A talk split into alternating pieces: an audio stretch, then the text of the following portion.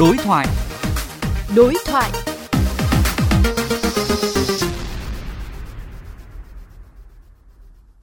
À, vâng, xin chào ông Nguyễn Văn Quyền. Ông nhận định ra sao về à, cái hoạt động vận tải hành khách à, bằng ô tô sau cái vi phạm của à, doanh nghiệp vận tải hành khách Thành Bưởi ạ? Tôi thì tôi có nhận xét là cái tình hình về vận tải hành khách trong cái thời gian gần đây á thì nó phát sinh ờ, nhiều vấn đề. Vượt ra ngoài những cái quy định về quản lý vận tải á là nó tăng lên khá nhiều. Gọi là vận tải khách theo hình thức là hợp đồng trá hình xe ghép. Những cái đó là nó đang là vượt ra khỏi các cái quy định về quản lý vận tải của các cái cơ quan ờ, có thẩm quyền. Tôi cho là hiện nay đấy cái quy định ấy, trong các văn bản quy phạm pháp luật là mình quy định đơn vị vận tải đấy phải có cái bộ phận quản lý theo dõi về an toàn giao thông, thì cái quy định này đấy, nó chỉ phù hợp với những cái đơn vị thì là các công ty hay là các cái hợp tác xã mà họ có quản lý tập trung, có số lượng phương tiện nó tương đối lớn thì người ta mới bố trí được cái bộ phận quản lý về an toàn giao thông để họ theo dõi giám sát. Còn trong cái điều kiện thực tế thì cái lực lượng vận tải khách theo hợp đồng á,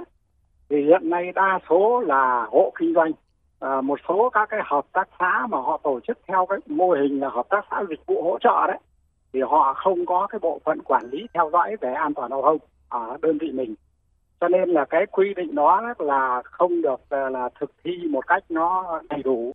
Cái thứ hai đấy là chúng ta có quy định các cái dữ liệu về tốc độ xe chạy về thời gian làm việc của lái xe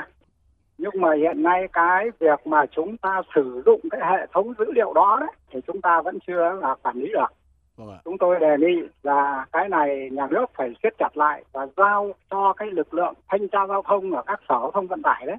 phải thường xuyên cập nhật vào cái cơ sở dữ liệu này để mà phát hiện những cái đơn vị vận tải có nhiều các cái xe vi phạm thì phải tập trung cái việc thanh tra kiểm tra chấn chỉnh. Và cái nữa hiện nay có tình trạng là một số những cái xe vi phạm mà bị lực lượng cảnh sát giao thông, cảnh sát trật tự giữ cái giấy phép lái xe đó, thì họ là không có đến cơ quan là xử lý, mà họ báo mất để xin cấp lại, hoặc đặt ở trên mạng để làm những cái giấy phép lái xe giả. Cho nên có thể nói là cái quy định vi phạm pháp luật của ta đấy, cũng còn có những cái chỗ hở, và cái tổ chức thực thi cũng là chưa có đảm bảo cái sự phối hợp chặt chẽ để nâng cao cái hiệu lực quản lý nhà nước. Trong thời gian vừa qua, chúng ta cũng đã nói đi nói lại về việc xử lý cái hình thức là hợp đồng trá hình hay là xe dù bến cóc ừ, tương tự như Thành Bưởi. Tuy nhiên là hiệu quả nó vẫn chưa có thật sự là là là cao. Ông có cho rằng là cái cách mà chúng ta đang làm hiện nay có đang xử lý từ ngọn hay không ạ?